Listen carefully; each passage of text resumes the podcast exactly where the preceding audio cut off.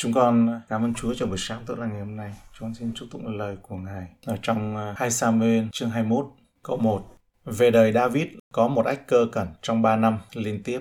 David cầu vấn Đức Giê-hô-va. David đã khôn ngoan tìm kiếm Đức Chúa Trời khi đối mặt với những vấn đề truyền miên trở thành kinh niên. Ông lo lắng sau nạn đói năm đầu tiên và thậm chí lo nhiều hơn sau nạn đói thứ hai. Rồi cuối cùng đến năm thứ ba ấy, David mới nghĩ về cái nguồn gốc thuộc linh của nó. David đã cầu xin Chúa. David không nhìn thấy lý do thuộc linh trong mọi vấn đề, nhưng ông không nhắm mắt trước bàn tay của Đức Chúa Trời trong mọi hoàn cảnh. Năm đầu tiên và năm thứ hai, David có thể coi nó như một hình phạt dành cho họ bởi những tội lỗi nói chung của đất đai. Nhưng khi ông thấy nó tiếp tục đến năm thứ ba, ông nghĩ rằng có điều gì đó trong chuyện này hơn mức độ bình thường và do đó, mặc dầu ông biết rõ nguyên nhân tự nhiên của hạn hán, nhưng ông vẫn cầu xin sự siêu nhiên như những người khôn ngoan nên làm. Ngài đáp cùng người rằng sự này xảy đến vì cớ sao lơ và nhà đổ huyết của người. Cuộc thảm sát này không được ghi lại ở trong sách một Samuel. Nguyên tắc là có nhiều điều cùng một lúc nhưng Kinh Thánh được hà hơi bởi Đức Thánh Linh không nhất thiết phải ghi lại tất cả. Nhưng David không nghi ngờ rằng nó đã xảy ra. Rõ ràng vào một thời điểm nào đó trong thời trị vì của mình, Saul đã tấn công và giết nhiều người carbon. Qua đây nếu chúng ta biết được xung quanh lịch sử trong thời đại này, nó sẽ giúp chúng ta hiểu rõ về Kinh Thánh hơn. Toàn dân đau khổ vì tội lỗi của Sauler, hoặc bởi vì họ đã chấp thuận nó, hoặc ít nhất là ngạc nhiên và cũng không làm những gì họ có thể ngăn trở nó nhờ đó. Cuối câu 1 nói về Sauler rằng bởi vì người có giết dân Cabaon. Khi David nghe tin đó là vì có một cuộc tấn công chống lại người Cabaon, một cơn ớn lạnh có lẽ chảy dọc xương sống của ông. Ông biết khi Sauler tấn công và giết hại họ là một điều đặc biệt sai lầm. Vào thời của Joshua, hơn 400 năm trước thời David, Israel đã thề không làm hại người Cabaon, một bộ tộc lân cận trong Joshua chương 9. Đức Chúa Trời mong Israel giữ lời hứa, mặc dầu người Cabaon đã lừa Israel thực hiện thỏa thuận. Tội ác của Saul không chỉ là giết người Cabaon mà còn vi phạm lời thề cổ xưa quan trọng này. Điều này nhấn mạnh nhiều về nguyên tắc quan trọng. Đức Chúa Trời mong đợi chúng ta giữ lời hứa của mình. Thứ hai, Đức Chúa Trời mong đợi các quốc gia giữ lời hứa của họ. Thứ ba, Đức Chúa Trời không làm giảm nghĩa vụ của chúng ta đối với những lời hứa. Thứ tư, sự sửa trị của Đức Chúa Trời có thể đến rất lâu sau khi phạm tội. Nếu Đức Chúa Trời đặt kỳ vọng cao rằng loài người tuân giữ các giao ước của họ, thì chúng ta có thể tin tưởng tuyệt đối rằng Ngài sẽ giữ giao ước của Ngài với chúng ta. Có một cầu vòng bằng ngọc lục bảo xung quanh ngai vàng của Đức Chúa Trời để công bố sự ghi nhớ của Ngài đối với giao ước vĩnh cửu của Ngài với dân sự Ngài. Khai huyền chương 4 câu 3. Đấng ngồi trên ngai trông giống như bích ngọc và mã não. Trung quanh Ngài có cầu vòng giống như lục bửu thạch. Câu 2.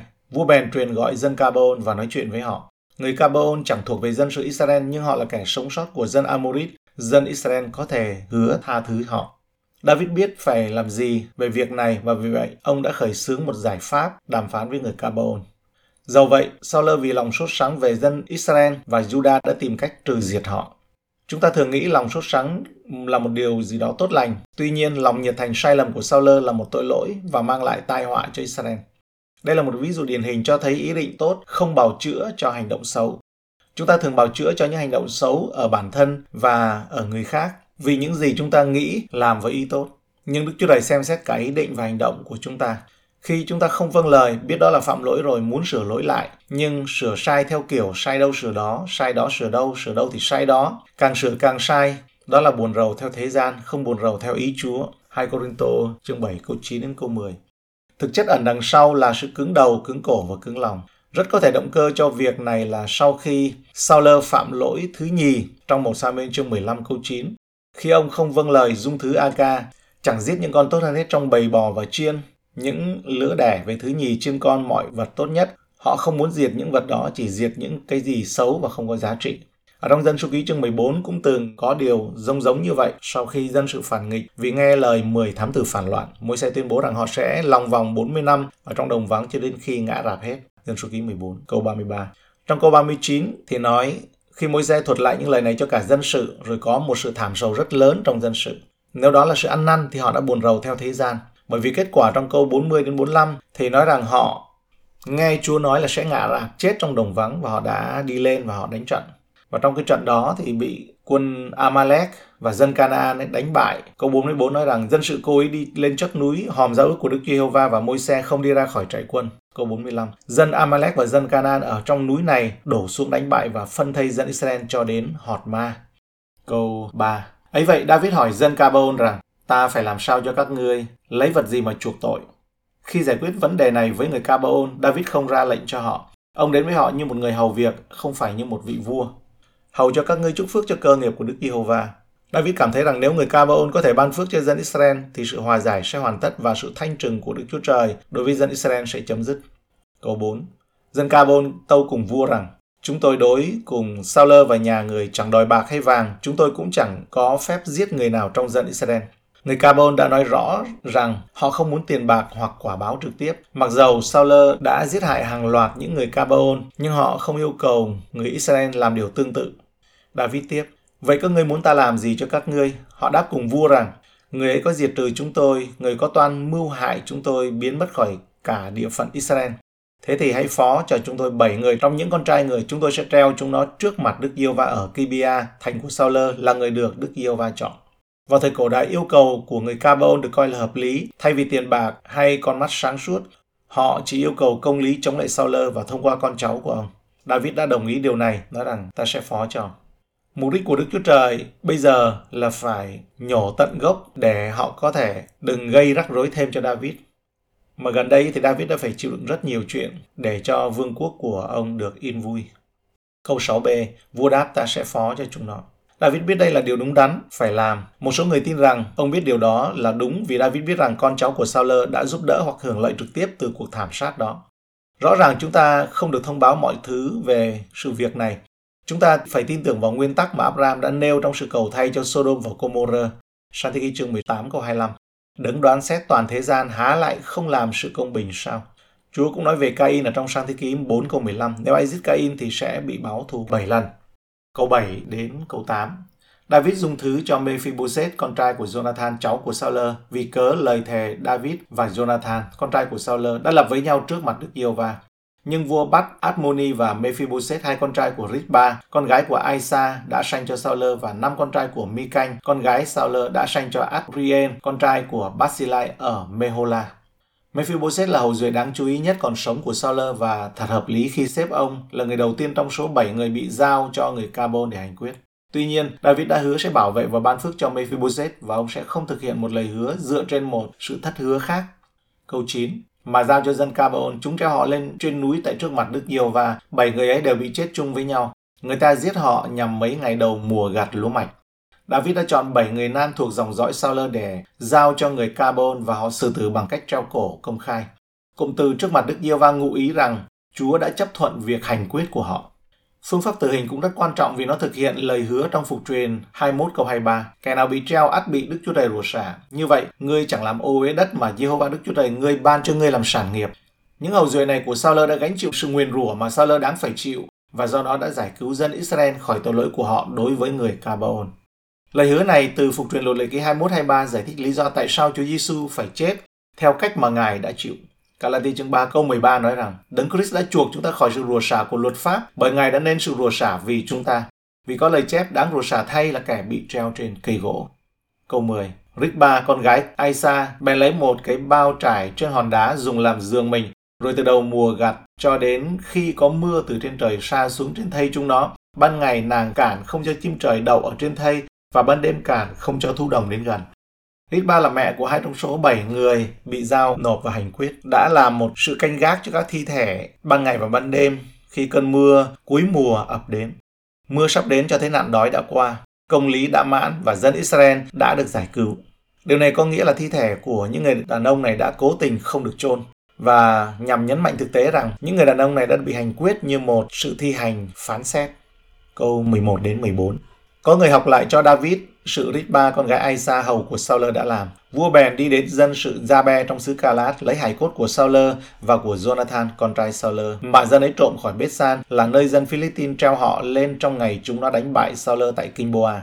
Vậy từ Jabe vua đem lại hài cốt của Saul và của Jonathan con trai người Người ta cũng lấy hài cốt của những người đã bị treo, chôn nó với hài cốt của Saul và Jonathan, con trai người trong mộ của Kích, cha của Saul ở Sela tại địa phận Benjamin. David đã chôn cất công khai bảy người này cùng với hài cốt của Saul và Jonathan.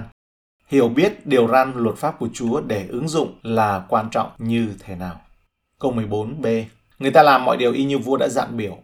David đã chỉ đạo tất cả những điều này và ông đã thực hiện một phần theo nguyên tắc được nêu trong dân số ký 35 câu 33. Các ngươi sẽ làm ô uế xứ mà các ngươi sẽ ở, vì huyết làm ô uế xứ, nhưng bằng có kẻ làm đổ huyết ra trong xứ, nếu không làm đổ huyết nó lại thì không thể chuộc tội cho xứ được.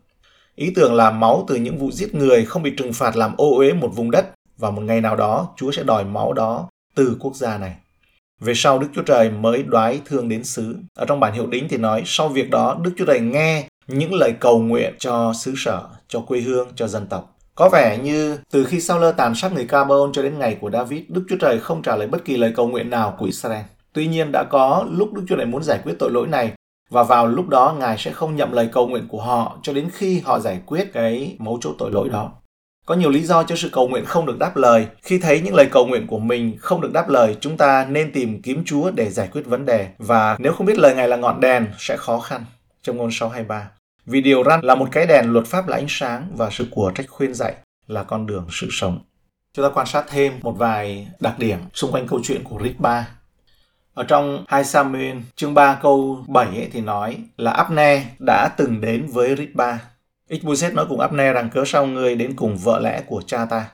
Sau cái chết của Saul thì Abner đã đi theo Ritba. Đáng chú ý là Ishbosheth chỉ ra sự bất công này nhưng mà Abner thì trong cái sự đối thoại tránh dùng cái tên là Ritba mà tên Ritba là do Ishbosheth gọi.